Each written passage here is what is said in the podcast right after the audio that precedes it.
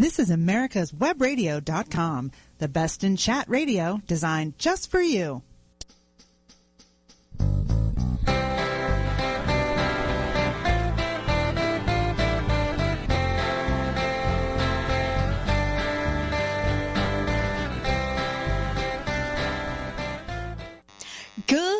Morning, everyone. You're listening to the Master Gardener Hour, a one hour show where we talk to gardeners from all walks of life and growing a variety of different plants. My name is Kate Copsey and I am the host of the show. And just for the record, I have been an active Master Gardener for over a decade in about six different states, I think. Um, and you can contact me from my webpage, katecopsey.com or through America's Web Radio station site. If you have questions about something in your garden, please post it on the Facebook page, which is the Master Gardener Hour, and we may answer it on the air. This morning, we are going to be talking daffodils. Yes, those spring flowers. And we're going, the first person I thought about when we, when I thought about daffodils was uh, Charlotte Daffodil Planter Germain. Good morning, Charlotte. Good morning, Kate. Yes, and uh, yes, and I, I think you said that on your page that you're a master gardener as well, and you work for the American Horticultural Society, um, which are both kind of generalist type of things, but you are uh, your real interest seems to be daffodils. So where did you start going from general horticulture into daffodils particularly? Well, actually, I went from daffodils into general horticulture. In Oh. 1973, I was traveling in Europe as a college student, and it was springtime, and I went to the Keukenhof Gardens outside of Amsterdam and saw the incredible displays of thousands of tulips and daffodils and the rivers of Muscari, and I just became a bulb nut on the spot. And later on in life, I lived in the Sierra Nevada foothills, and it's not safe to grow tulips there unless you want to feed the deer. So I became completely devoted to daffodils and ordered lots of different varieties from different catalogs and split orders with friends. And uh, the deer never ate them, and they're such a cheerful, wonderful flower, and so easy to grow that that became my focus. Yeah, and I think that's the big difference between daffodils and tulips because uh, tulips, the, the deer really seem to enjoy the minute they come up. but Well, um, they're wonderful. I had an aunt who sent me 10 tulip bulbs one year, and I thought, well, this isn't going to work in my garden, but I put them out anyway. And they were growing, and nothing happened, and the buds were forming, and everything looked terrific. And I went out one morning, and everything had been snipped off very neatly, just as they were about to open. And apparently, they're delicious, just like roses are. But with daffodils, not only do the deer completely avoid them, but they do come back year after year, which isn't true for most tulips. So they're an inexpensive bulb you can plant so that you have uh, at least two months of bloom time. And um, th- there's really no reason not to have daffodils. oh, I, I, I agree. I mean, they, are just the first thing that open pretty much in spring. Um, but, you know, I mean, I, I always think of them as being the flag waving parade of spring. Um, and uh, I know there are other spring flowers, um, like the mini, miniature irises and things like that. Uh, but when do generally uh, the daffodil, when does the daffodil season kind of generally start and finish? Typically, the earliest that well, it depends. I mean, with our odd winters, uh, it's you've had daffodils blooming in January too in cold climates, but usually the earliest that you can have in zone seven is mid-February, and then they bloom on until late April. And and you say that some of them can bloom as early as January in some areas. Yes, it's just depending on you know how warm your winter is, and uh, it's you know it, it's so hard to say these days with the the snows coming and not coming. But the good thing about daffodils is that even if they open and you're in an area that gets snow, every gardener who's had them will remember that the daffodils will get smashed down under the snow, and as soon as the snow melts, they bounce right back up again. So they're a very sturdy stock and a, a very rewarding plant. So they will be the first thing to bloom after the crocuses. And I, I, think some of the, the little tiny ones tend to open probably a little earlier than the, the main flush of them. Or is that just because the ones that I particularly have are the smaller ones that open more than the, the larger ones? Are there some larger ones that do open early? There are. And the little ones that you're talking about, I think you mean the cyclamineus division of daffodils, and they're the, the little short ones. Uh, most of us have tete-a-tete in the garden. It's that cute little six inch tall yellow trumpet. And tete-a-tete's early, but the bulb that I like best out of all the yellow trumpets was uh, Rijnveld's early sensation, and that opens at least two weeks before anything else. And it's a nice medium sized daffodil. It's about 14 inches tall, and it's bright yellow, and it shows up, and you're, you're off to the races. Yeah, um, and I, I guess um, with phenology, people use plants basically when one plant comes into bloom, it's an indication of kind of soil and air temperature type of thing. Um, is there a way maybe that we can use daffodils like that? For instance, if we get um, a specific sort of daffodil, it would mean that maybe the potatoes or the peas or the sweet williams can be put in around that time. Can daffodils be used like that? I don't know. I've never tried to use them that way. Uh, what I think is important, though, is to keep a garden journal and make a note of the date that the daffodil blooms every year and the date that your different types of daffodils bloom because it's just good for your own records to see how the seasons are changing in your garden. Um, but I didn't ever time anything based on when the daffodils bloomed.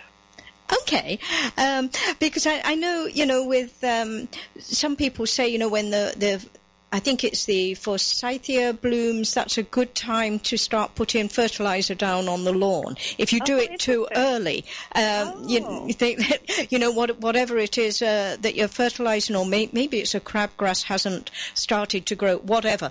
But anyway, back back to daffodils. Let's get back to some um, some basics. Um, they are, is it right that they are true bulbs? They're not tubers or corms or anything like that. They're a true bulb, is that right? That's right. They're a true bulb and they're a monocot. They put out one main leaf. And um, the way they reproduce is that once they're in the ground and they're, if they get good fertilizer, water, and sun through their leaves, then the bulb will produce baby bulbs from that same basal plate. So if your daffodils are well fed, then you've got uh, you know babies that will be produced right next to the bulb year after year. And that's one of the great things about some of the daffodils are more likely to do that than others. And um, for instance, if there's a new fancy kind of bulb like the green daffodils, they're probably uh, not going to be something that you'd put out in an orchard to spread out over the years. It would be something you'd plant near your front door in a container. But uh, they do just keep growing to maybe a maximum of uh, an additional 16 bulbs, and then they'd stop finally. But it's not like iris where you have to dig and divide them. You can just let them keep going on their own. And so they don't actually produce a, a, seed in the true way that we think of in some of the other plants that, that have a seed version. It, it's just from root division that um, that we we propagate them. Right, right. They produce small bulbs underground. but what, what about what about planting? Because that is always one of the the biggest questions. And I've heard everything from twice the width to one and a half times the height um, and things like that. But would it be right to say maybe common sense would guide you? Kind of the little ones are just an inch or two under the ground, and those great big ones should be five or six inches under the ground? Yeah, the uh, and there are different schools of thought, but basically, uh, you plant, you dig a hole that's twice as deep as the height of the bulb. So you just eyeball the bulb. First of all, it's always pointy side up, and you eyeball the bulb and then dig a hole that's twice as as tall as the bulb. So um, the nice thing about bulbs is that they're very resilient. So even if you plant them upside down, they'll still bloom. They'll just, you know, the stock's going to have to work harder to get to the surface, but it will happen. So if you put them in sideways, it'll still work. But basically, uh, you dig a hole. I mean, most daffodil bulbs are about three inches tall. So if you do a six-inch deep hole, add some phosphorus mixed with the soil, and uh, add a little compost to the soil and put the bulb in. I always layer, I try to layer other things in when I'm planting bulbs because if you've got the hole open, why not?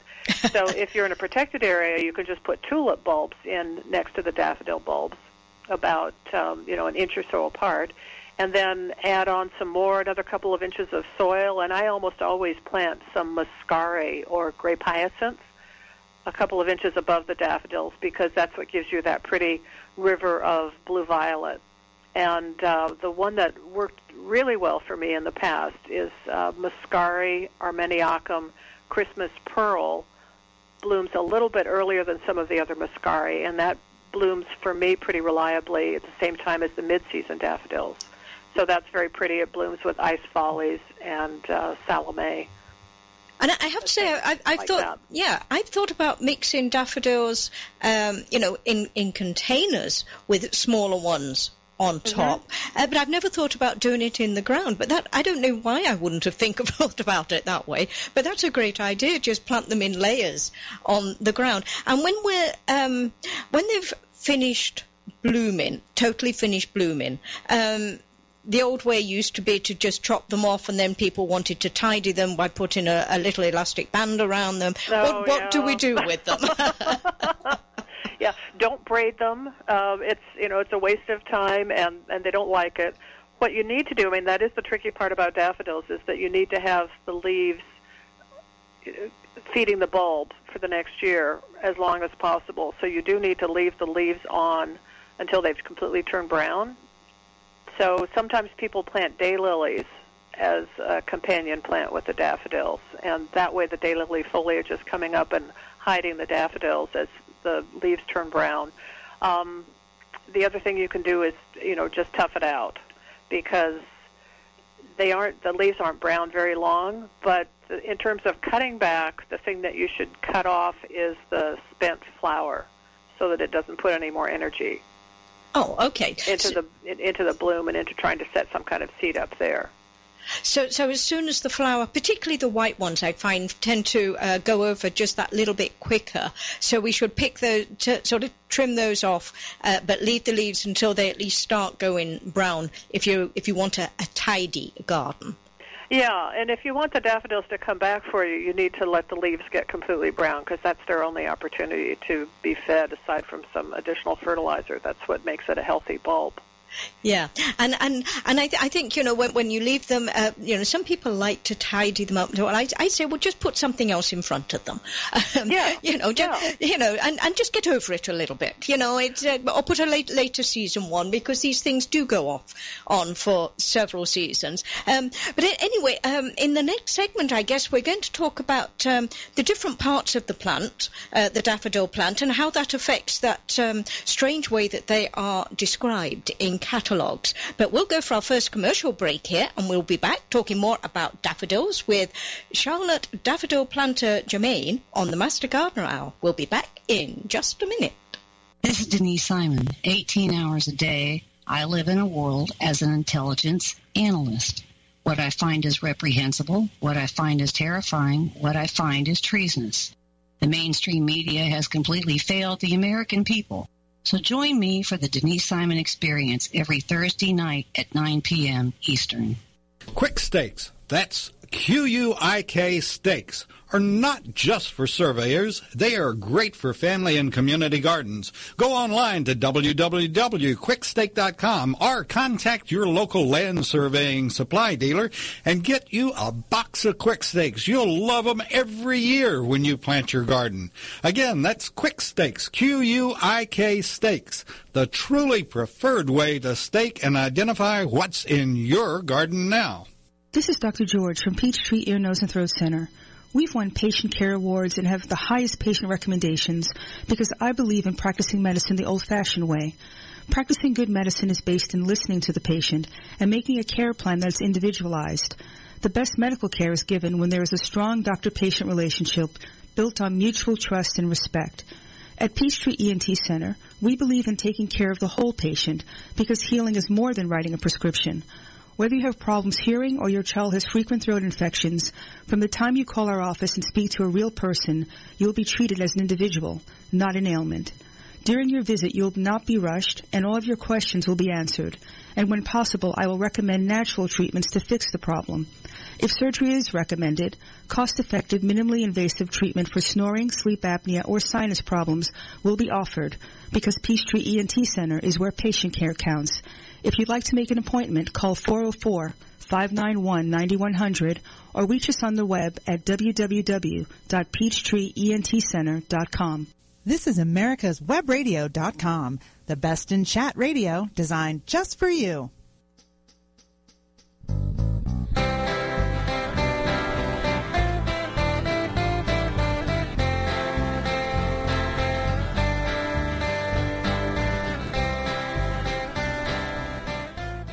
Welcome back to the new and improved Master Gardener Hour, where I talk to gardeners all over the country. And remember, you can catch up with us on Facebook, the Master Gardener Hour, and uh, all the shows, of course, will be archived, like all of those, on America's Web Radio. Just go onto the station site and look for Saturday, and you'll find all the Master Gardener Hour shows are archived there. You can find them on iTunes and you can find them on Stitchers too. Just look for the Master Gardener Hour. So this morning we are talking daffodils with Charlotte Daffodil Planter Germain, and I love that name. It took me a long time to fi- find your proper name because I just knew you as Charlotte Daffodil Planter.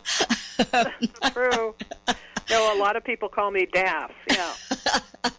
But let, us go go through some of the basics um, because one of the things that that are really um, there are so many daffodils out there and they're all described in this rather unique way, quite often in serious catalogues without a picture, um, mm-hmm. and the way that they are described um, is is a combination of co- colours and um, the trumpet size and, and, petal size. So clarify for, for us um, how exactly do the different classes of daffodils vary? What what are the basic part, parts, and how does that um, determine which um, category they, they fall into?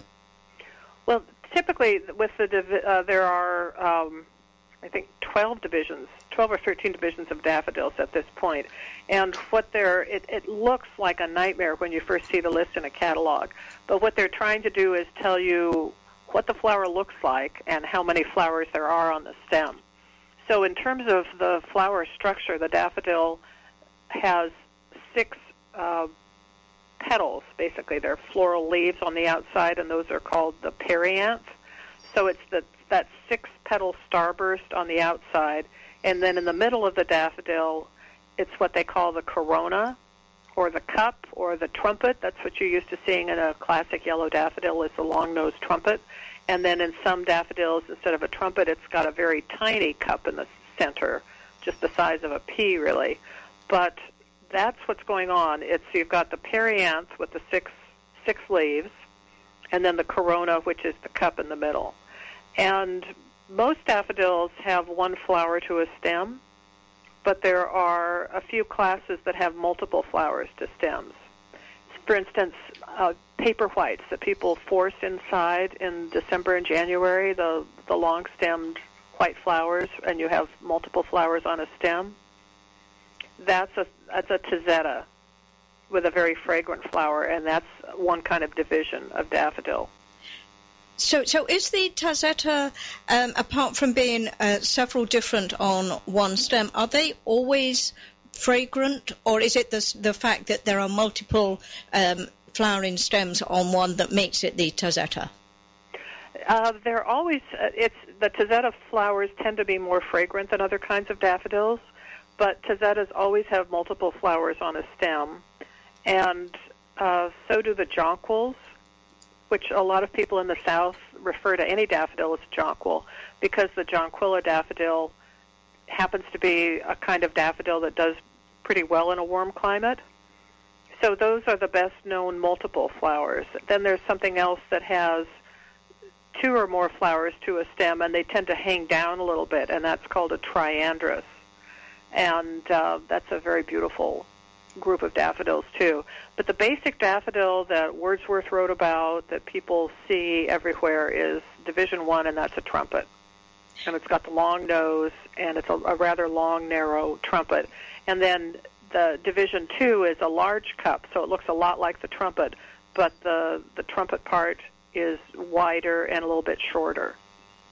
So, so it's the relationship between the trumpet and the petals regarding size that determines which uh, division they go to. Right, right.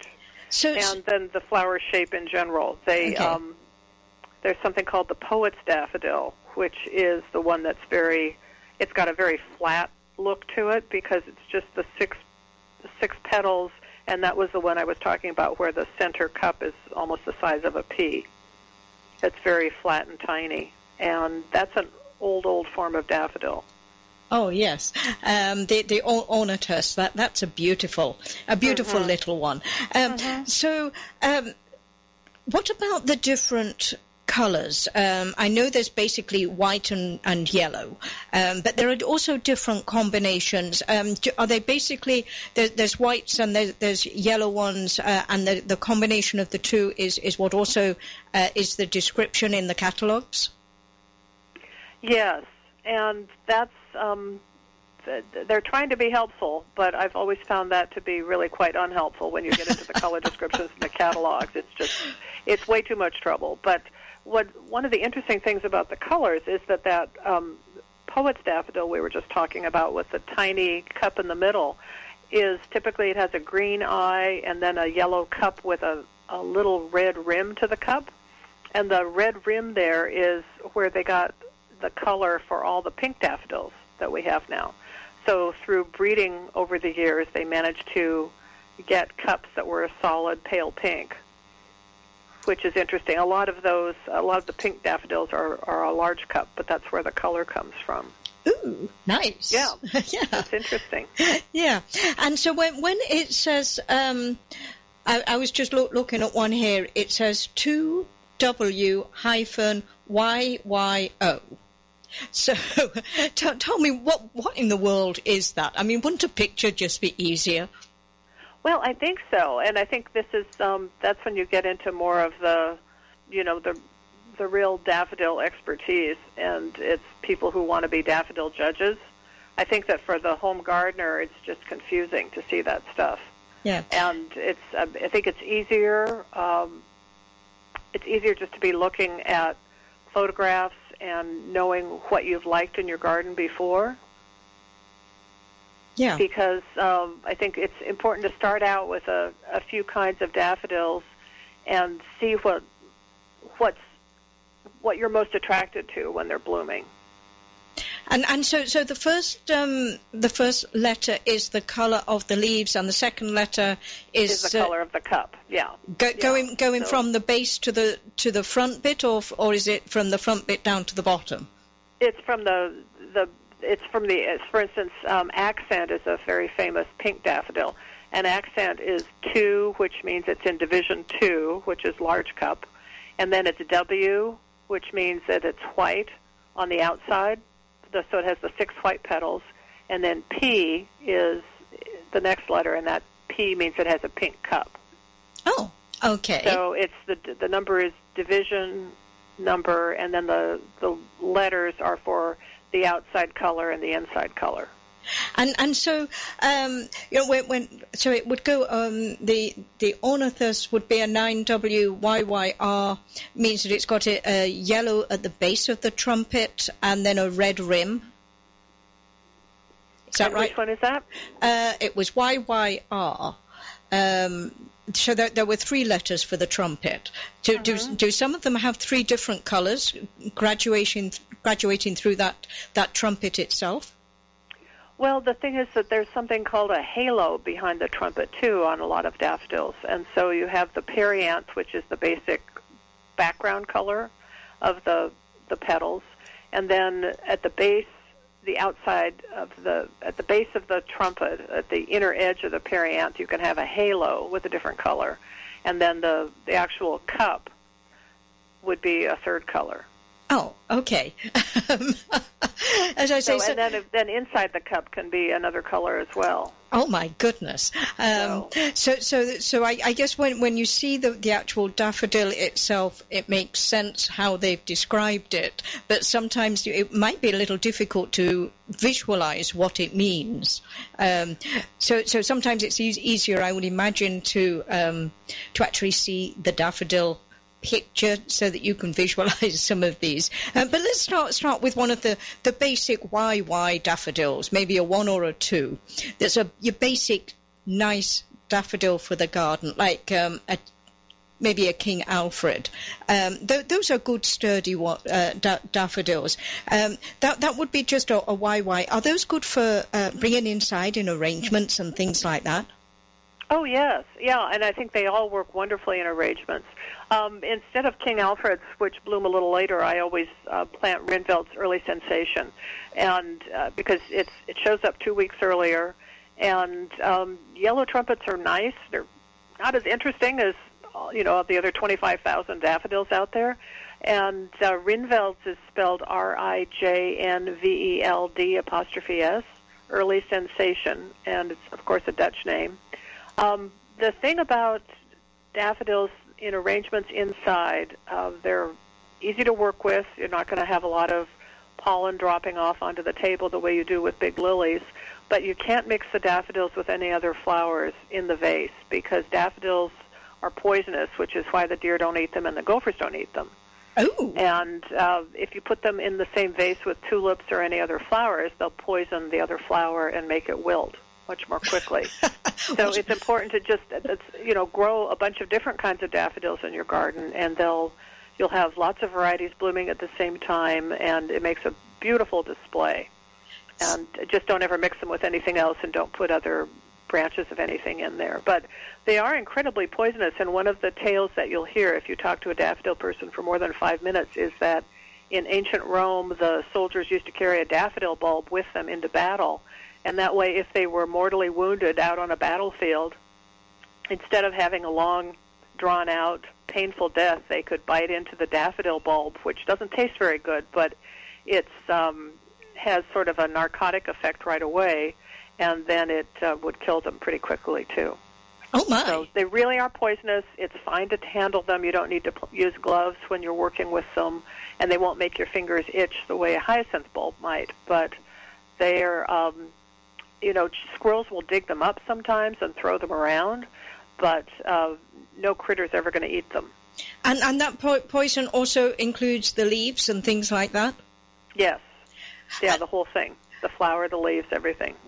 So, is it the sort of thing then that, that we should be careful with young children then? Because I, you know, you hear, hear a lot of t- tales with poinsettias and things like that being poisonous, uh-huh. but I have never heard a daffodil being um, given a caution with, with families with young children. Um, should we be concerned about that? Um, I think you know if if you've got a kid who's chewing on a plant, um, you you should definitely let them know not to eat the daffodils. Um, the nice thing about them is that uh, the they're usually growing at a time of year when kids aren't in the garden that much because it's pretty cool. So they aren't out rushing around in the snow. And I've never heard of dogs trying to eat them, for instance. Uh, you know, you hear that you shouldn't be growing digitalis in gardens with children or dogs because yeah. of, you know, poison issues um, or toxicity.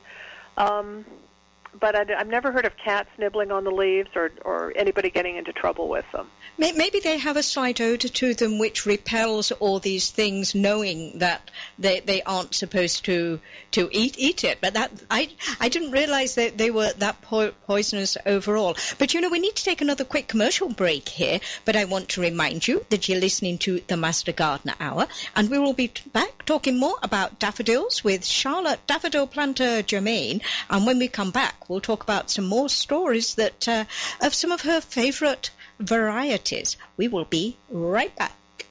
Hello, I'm Dr. Mike Koriwchak. Have you ever wondered what doctors talk about amongst themselves? If you do, join us on the Doctor's Lounge and hear the doctors' conversations amongst themselves. Join me and my co-host, Dr. Hal Schertz, every Thursday morning, 8 to 9 a.m. Quick Stakes. That's QUIK stakes are not just for surveyors. They are great for family and community gardens. Go online to www.quickstake.com or contact your local land surveying supply dealer and get you a box of Quik stakes. You'll love them every year when you plant your garden. Again, that's Quik stakes, Q-U-I-K stakes, the truly preferred way to stake and identify what's in your garden now. This is Dr. Susan Blank, Medical Director for the Atlanta Healing Center. Our team is able to offer a multitude of treatment options such as quantitative EEG, also known as brain mapping, hormonal and nutritional assessments, neuropsychological testing, and cognitive therapy, along with traditional 12-step facilitation. And we can even offer you, if appropriate, a gentle medically managed detox. Please contact us at 770 696 9862. Don't be hoodwinked by the left who wants you to believe the fairy tale that we can power America on butterflies, rainbows, and pixie dust. I'm Marita Noon. Get the truth about energy on my show, America's Voice for Energy, only on America's Web Radio. This is America's Web Webradio.com, the best in chat radio designed just for you.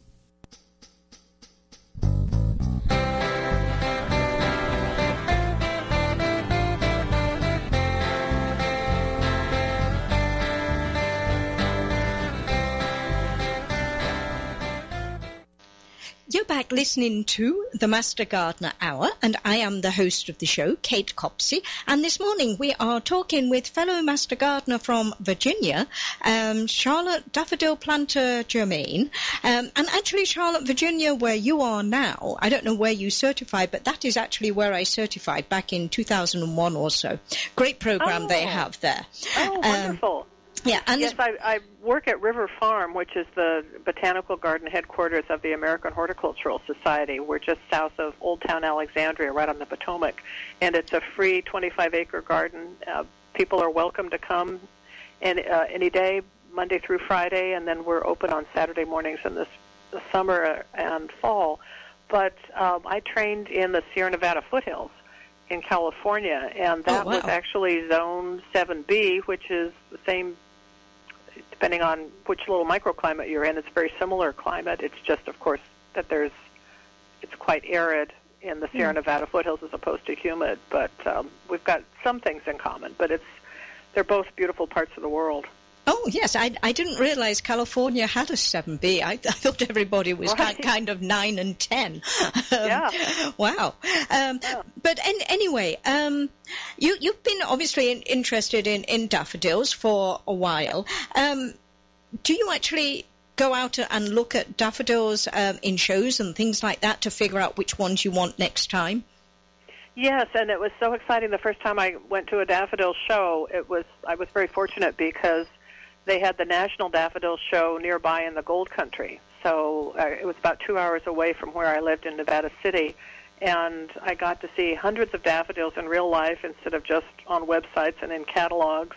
And daffodil people are incredibly friendly. When I got to the show, the people from the Northern California Daffodil Society were right there ready and very welcoming. And then Brent Heath of Brent and Becky's Bulbs uh, asked me which flowers I was most interested in, and we spent some time at the heirloom daffodil table, and he told me lots of stories about the older daffodils that I had just read about in books. So daffodil people all over the country are wonderful. I met uh, breeders from New Zealand there, from Ireland. There are so many daffodil farmers in Cornwall too. But I really encourage people to go to a show this coming spring and take a look at, at what's out there. Everything's labeled real clearly, and you'll be able to see the shows are usually free. And uh, I've got some listings of shows in the right-hand sidebar on my blog, which is called Daffodil Planter. You just type that in, and, and you'll get right there. So it's a, a fun thing to do on a, a rainy spring weekend, and uh, make a list and buy up for the next year. And, and one thing we, we haven't talked about too much is the, the succession of different ones. But it, when you plant them, um, they're better off in groups rather than single ones like a, a an airport runway. Is that right? Well, yeah, it's um, you know it depends on what you're looking for too. One of the fun things about daffodils is you can just tuck them in wherever there's room to to do a, a quick dip down and stick a bulb in. But typically, um, they say that it's nice to plant them in groups of ten. Um, some people, of course, say, "Oh, nothing less than 25," but it just depends on you know how much acreage you have to deal with. I like to plant them in small groups of the same kind. Um, other people like to just get you know sort of the leftover mixes and put them all out together and see you know just have a good time seeing what comes up when. If you want to plant them in small groups, so then you can also label them and see what how it looks in your garden, how it does in your garden too. See who's still showing up for you in year four and year five, and that helps you decide what to get more of, and also you know which which one looks good to you, blowing in the spring breeze. But you can plant uh, so that you've got a succession of bloom for at least two months, and it's it's wonderful. Yeah, and and if you find that you've got maybe too many in one location that are plan, uh, maybe blooming later, uh, and not enough early ones, can you uh, when you trim them back uh, because the, the the top growth is is dead? Can you uh, move them around at that point, um, or should you wait and mark them and, and maybe move them later in the year? Ideally, you would move them at the same time that you'd be planting the new bulbs but you know you can always it just depends on what you have to do. If you know that's just not going to happen that come november you will have moved on to other garden projects. You can dig and move them in the spring. It's just that you know it, it's just not an ideal time because the bulb is uh, not settled and ready to go the way it will be in the fall and one of the things I found in one of the houses that we'd got some beautiful daffodil displays, and some of them had quite naturalized. And I've seen this along oh. the roadside once or twice. But there seems to be a whole heap of green and not too many flowers. Um, uh-huh. what, what exactly is a remedy for too, too much growth and not enough flowers? Well, they probably um, aren't getting enough phosphorus, and they're also probably not getting enough sunshine. So that's one of the things that happens with daffodils is that sometimes they've been planted in a spot that was sunny, and then the surrounding bushes or trees grow up to such an extent that the daffodils don't get enough sunlight, and then you get the leaves and you don't get any blooms. They need, ideally, they need eight hours a day of sunshine. Uh, sometimes they can do do all right with four to six hours, but I think that uh, locating your daffodils is 80% of the battle. Uh, daffodils really nice. They they need to be in a well drained spot. If you've got a sort of a damp spot in the garden, don't even think about putting daffodils there. And if you've got a lovely spot right outside your kitchen window, and this is exactly what I did, and it was under some trees, and I thought, oh, but this is exactly where I want to see daffodils, and I planted them, and they came up year after year after year and, and never bloomed there because it just wasn't sunny enough. So oh. they had a, a nice big patch of Passionale, and I never saw the flowers on them. So it's uh, you know one of the things about planting daffodils is whether you fertilize at the time of planting or not, and people have different points of view. But whether you fertilize or not, uh, just don't ever dig the hole, put powdered fertilizer in, and then stick the bulb right on top of the fertilizer because it can burn the bulb. So you'd always mix whatever you were using in with a couple of, you know, an inch or so of soil, and then put the bulb back in. But phosphorus is important for making flowers bloom, and phosphorus doesn't migrate in the soil uh, vertically. It'll migrate a little bit horizontally. So the only chance you have to give any phosphorus to the bulb is the first time that you plant it. And it's it's important to put phosphorus in, especially if you're hoping to naturalize the bulbs and have them go so, on year after year. So, so you'd plant the bulb and then sprinkle the phosphorus on top of the ground rather than in the hole with it. Is that right? No, I, no. You put the phosphorus in the in the hole because you need it to be at the root of the plant and that that's your only chance to get it at the root. So you'd mix the phosphorus in with the soil, and then put the bulb in. Oh, um. The other trick with the phosphorus is that it depends on the pH of your soil, which kind of phosphorus source, because it's the pH. Uh, you, need, you need to know how what the acid or alkaline uh, situation is with your soil, so that it reacts properly to the phosphorus. So if you have an acid kind of soil, then you can use um, bone meal or soft rock phosphate. And if you're in a uh, you know, in an area that needs, uh, you know, that's typically low in phosphorus, you may be putting soft rock phosphate in with all your perennials.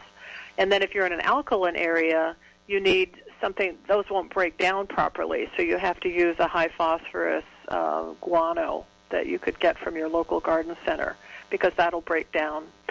So it's important to put phosphorus in with them. I put compost in with them as well, and uh, other people do, you know, the classic bulb food, which has nitrogen, phosphorus, and potassium in it. But um, you know, that's controversial about whether or not you need to have nitrogen down there. But you, uh, you know, it's so it depends. But the most important thing is well drained, and someplace where they will have full sun. It can be under a tree as long as the tree is deciduous, and the leaves will be off during that time. Yeah, and and I say I, I think they're great first thing in spring when you see them come up, um, and, and and they do get knocked over by snow. But what about um, forcing them in inside? Um, should we get the daffodils bulbs now and then put a couple of them in the beer fridge and then take them out at Christmas and plant them, or or what's the best way of doing that? Um, in terms of forcing, I mean, and of course, when you're forcing, if you're chilling any bulbs at all in the fridge, you know, the rule of thumb is always make sure there aren't any apples in the fridge because they'll release the gas that inhibits the, the bulb growth. But um, in terms of forcing, I think what's easiest for me is just to put them in a container and you know plant them in soil in a container and put it in a cold garage and then bring it out after about 10 weeks. Okay, so it, it needs 10, 10 weeks of cold. Mm-hmm. Okay, so so that that would bring us back to pro- probably just after the new year, something like that. Um, mm-hmm. how, how, late in the year can we actually plant the bulbs outside? Is it fair to say that so long as you can dig in the ground, you can plant them, um, as long as you've had a frost and it's cooled down? Yes, and um, you can plant. I, I think you can. I mean, I've planted very late, as long as the ground's not frozen. Ideally, you wait until the the ground is uh, until, like you said, after the first frost, and uh, you know, late October and November are great times to plant. December is a nice time to plant.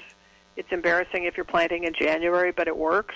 and you know, they're bulbs, so they've already, you know, they're raring to go. So you can put them in, and they will come up. And they're um, what you don't want to do is leave them in the garage until next fall because they'll dry out and you won't get anything out of them. So no matter how late you are in planting your bulbs, just get them in the soil, and that's that's the best thing to do if you've been late on your planting scheme.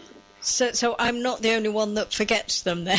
no, no, and that's the terrible thing about bulb catalogs is that they're full of all these gorgeous pictures, and you know you can get together with friends and decide you're going to split orders, and you order all these bulbs, and pretty soon you've got a hundred bulbs sitting on your front step, and you've got to do something, and it's uh, it's tricky. So that's I'm a big advocate of planting in trenches instead of doing them one at a time because it's just much easier to do some sort of a curved trench and you know, dig it, put your soil amendment in, whatever you're doing, and then put your bulbs in, layer them with the tulips or with the muscari or uh, the crocus. You know, do, do attract uh, those might be eaten, but they're certainly nice to put and, in. And I would and I would imagine if the ground outside is just that little bit too frozen or in you know has been covered in in snow, which seems to already be arriving, may, maybe True. just put put them in a container and sit them on the front porch. That would work. I think so, and um, it depends on how cold your front porch gets. You might want to have them indoors where the container isn't going to crack and freeze. But um, the other thing is that once they're in a container, you do need to, once they've bloomed for you, you do need to pull them out and put them in the ground for the next year because they they don't get enough um, nourishment in a container to be happy for a second year. Oh, okay. That's that would be something to remember. Um, but you know, we need to go for um, our final commercial break here. Uh, but come back and listen to more about daffodils with Charlotte Daffodil Planter Germain. And when we come back, she'll tell us about some resources and books. You're listening to the Master Gardener Hour on America's Web Radio, and we will be right back.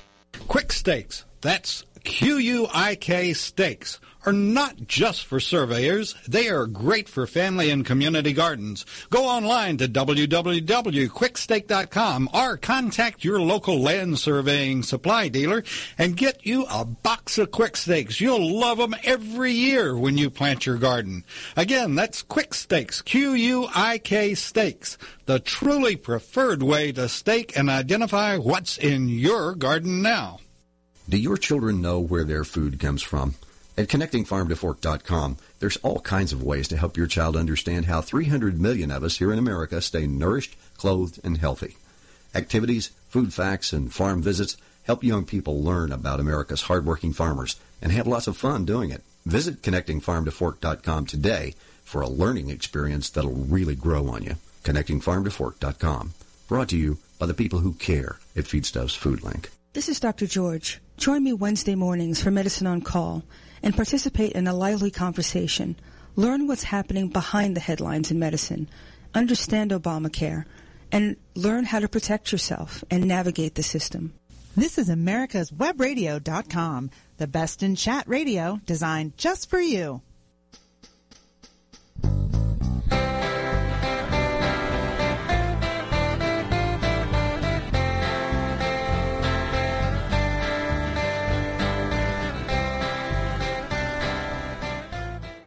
Hope you're enjoying the Master Gardener Hour this morning. We have been talking all about daffodils with Charlotte Daffodil Planter Germain. Um, and Charlotte, I know you've got a blog, um, and I know I, I, saw on it a list of some of your favourite uh, daffodils, um, the, the early, mid, and late, which we were going to talk about in the previous segment but didn't quite get to. So maybe you could share that right now. Um, some of your, your fav- favourite early, mid, and late um, daffodils that are on that list. Yes, I was thinking about what daffodils I'd recommend to someone who was getting started with daffodils, and I thought, what's what's especially beautiful, especially sturdy, easy, and that they would uh, naturalize, which is uh, naturalize means that they would keep producing bulbs over the years. So, uh, my of course for early season, my favorite is Rijnveld's Early Sensation, and then another early that is very pretty and all these daffodils we'll be talking about are things that you can find at your garden center if you don't want to order from the, the bulb catalogs. But Barrett Browning is very pretty. Men like Barrett Browning a lot. It's white with a small bright orange cup. And then there's the tiny tete-a-tete, which is the little yellow trumpet, and those bloom early. Then mid-season comes a couple of weeks later. Uh, the famous pink daffodil is Accent, which is a creamy perianth with a salmony cup. And then Ice Follies is a, a daffodil you've seen everywhere. It's white with a pale yellow cup that then turns whiter. Uh, Salome, S-A-L-O-M-E, is ivory with a peach cup. There's a another very pretty one uh, called Peeping Tom, which is a cyclamineus, and it has the the perianth looks like it's sort of blowing back in a stiff breeze, and that's a little yellow one. And one of these poet daffodils is Actaea. So that's a, a flat white daffodil with a tiny yellow cup with the green eye and the little red rim around the edge. Ooh. And to wrap up the season is Thalia, which many people say is the most beautiful of all daffodils, and that's uh, an ivory daffodil with some two or three nodding heads per stem, and then the jonquil quail, which is a smaller bright yellow daffodil. So those uh, those are on a list on my blog called Daffodil Planter, and you can find them anywhere. But it's fun to order from the catalogs too. It's uh, they're running out of some of the most popular ones. They're running out of some of the most unusual ones, but there's still a lot of selection, and we're getting into the sale time at the catalogs too, which is very exciting. Oh yes, I mean if it's on sale, go for it. Absolutely. Um, and actually, one one of the ones that you that's not on your list that I used to think was one of the most interesting little daffodils was Rip Van Winkle. Oh. And that little thing is only about six inches high, and I seem to remember it was quite late um, to bloom. But that's kind of a fuzzy little head. It didn't look like a daffodil to me at all. Well, there there are some very unusual daffodils too. The hoop daffodils have um, that's a very distinctive look, and then there are the double daffodils, which um, is a uh, looks almost like a. It doesn't look like a rose, but it's got a whole lot of petals on it. And to me, it, it doesn't look as enough like a daffodil for me to want to grow it. But some people get very excited about it. And there are things called split corona, where the cup is split, and um, it looks sort of like a butterfly. So there is a lot of fun stuff in the daffodil bulb catalogs and on the websites. Um, Brent and Becky's is a very famous bulb group with wonderful quality. So is um, Scheepers. Um, and then Scheepers has a, wholesale branch called Van Engelen. So if you're in a situation where you can buy 50 bulbs and share them with friends, you can get a better price through Van Engelen, but it's the same quality as the Scheepers. And uh, Old House has lots of wonderful heirloom daffodils. So um, there's, uh, I'll be putting up a new post on my blog too that will link to an article from American Horticultural Society magazine, and there are a lot of resources listed there about which are some of the best bulb companies. And, and the Southern Bulb Company is another one for the South. Um, that does some great ones. Um, but but let me see. You're, you're, there's also the Daffodil Society. Um, that's a nationwide. With, with does that have groups in different areas? It doesn't have groups in different areas, but it's the umbrella organization of all the local daffodil societies. And American Daffodil Society has a great Facebook page. It's uh, you can go sign up for that, and you'll see some wonderful daffodil photograph every day. It's daffodilusa.org is their website, and the where I was in Northern California, I was blessed to have these daffodil experts who were doing a lot of breeding of tiny daffodils, green daffodils. They speak at international conventions about daffodils. So if you're in Northern California, definitely join Northern California Daffodil Society because they have a zillion shows, plus they have bulb swaps and sell each other bulbs at very low prices in the fall, and uh, they're lovely people. But if you go to American Daffodil Society's website, you'll find a link there that shows you the daffodil societies in your area. Uh, it's not very expensive to join. It's usually about fifteen or twenty dollars. And if you join American Daffodil Society, you get a, a daffodil journal four times a year. But on my uh, blog, I've got uh, a list on the right sidebar of some of the shows. And uh, one thing that's exciting is that the World Convention will be in St. Louis in 2016. So if you're anywhere near the Missouri Botanical Garden, you could see daffodil people from all over the world. The convention for the United States this year is going to be in Williamsburg, Virginia, down near Brent and Becky's bulbs. Oh, nice. So that should be very, very pretty. They, and there are daffodil festivals all over the place. Uh, Nantucket has an adorable one that's been going on for years, where the whole town goes daffodil crazy, and they have decorated antique cars, and people wear daffodil hats, and the whole thing. So it's you know it's a lot of fun, and it's very um, sweet and old fashioned. Oh, that that sounds sounds like a great idea.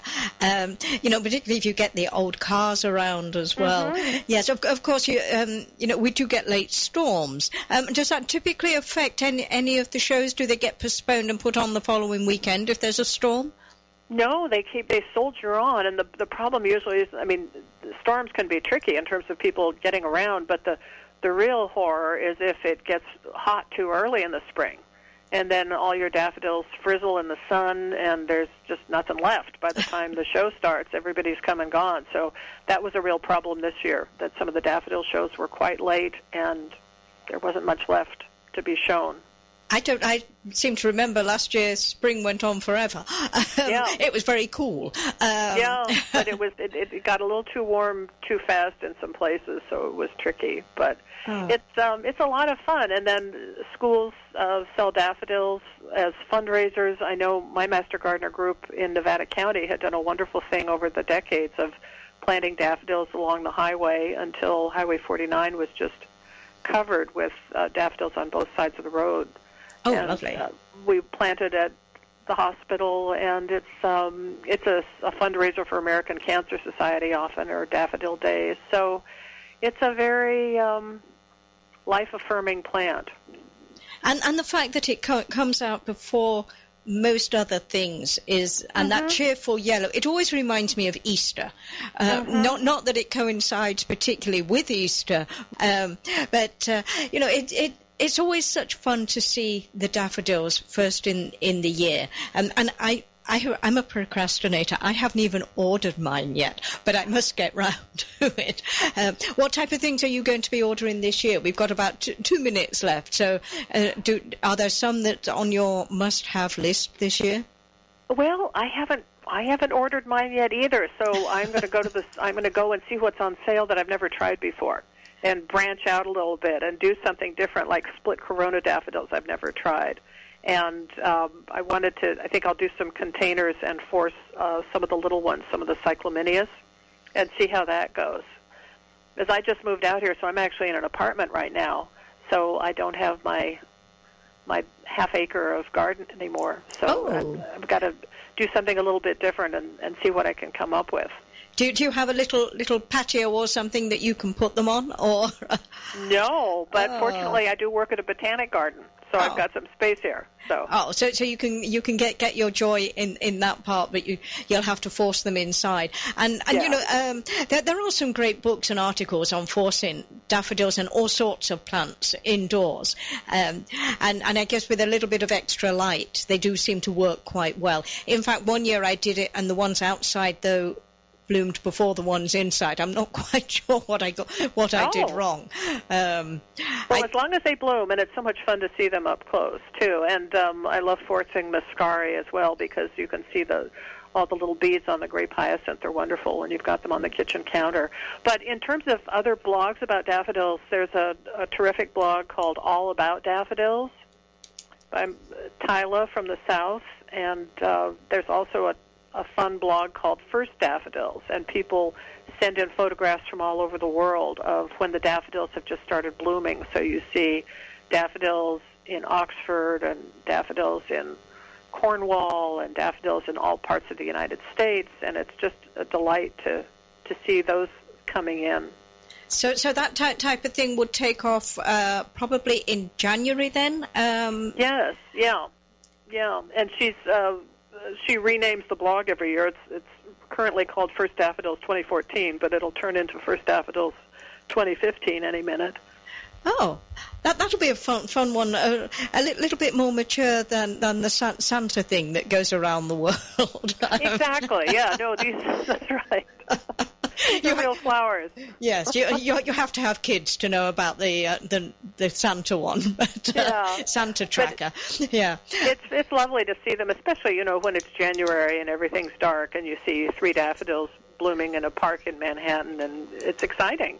Yeah. But in terms of the basic book, um, I think that the one of the most accessible is Daffodils for American Gardens by Brent and Becky Heath, and it's got um, a lot of information, but it's not it's not going to overwhelm you, and I think that's a great place to start.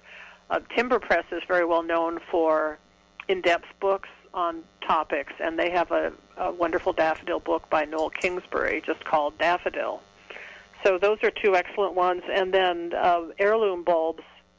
It's especially it's it has daffodils plus other kinds of bulbs, and that's about Uh, bulbs that are mostly in the South by Chris Wiesinger. Oh and yes. that's very well regarded too. Oh, the bulb hunter, yes. Yes. And and in fact, he is going to be the guest next week, talking all about um, some of those heirloom bulbs, particularly Oh, heirloom, and and gathering all the bulbs and and how that all started. Um, oh, he's yes. got great stories. Oh, oh, he does, and uh, you know that that should be a fun fun show. Um, but we're right at the end of the show, Charlotte. Thank you so much for being a guest this morning and clarifying all the way that those uh, daffodils are are described in catalogues and why. Um, everyone, we will be back next week talking all about gardens everywhere. Uh, so this is Kate Copsey signing off for this week. Have a good gardening week, everyone, and join me back here for the Master Gardener Hour next Saturday. This is America's Webradio.com, the best in chat radio designed just for you.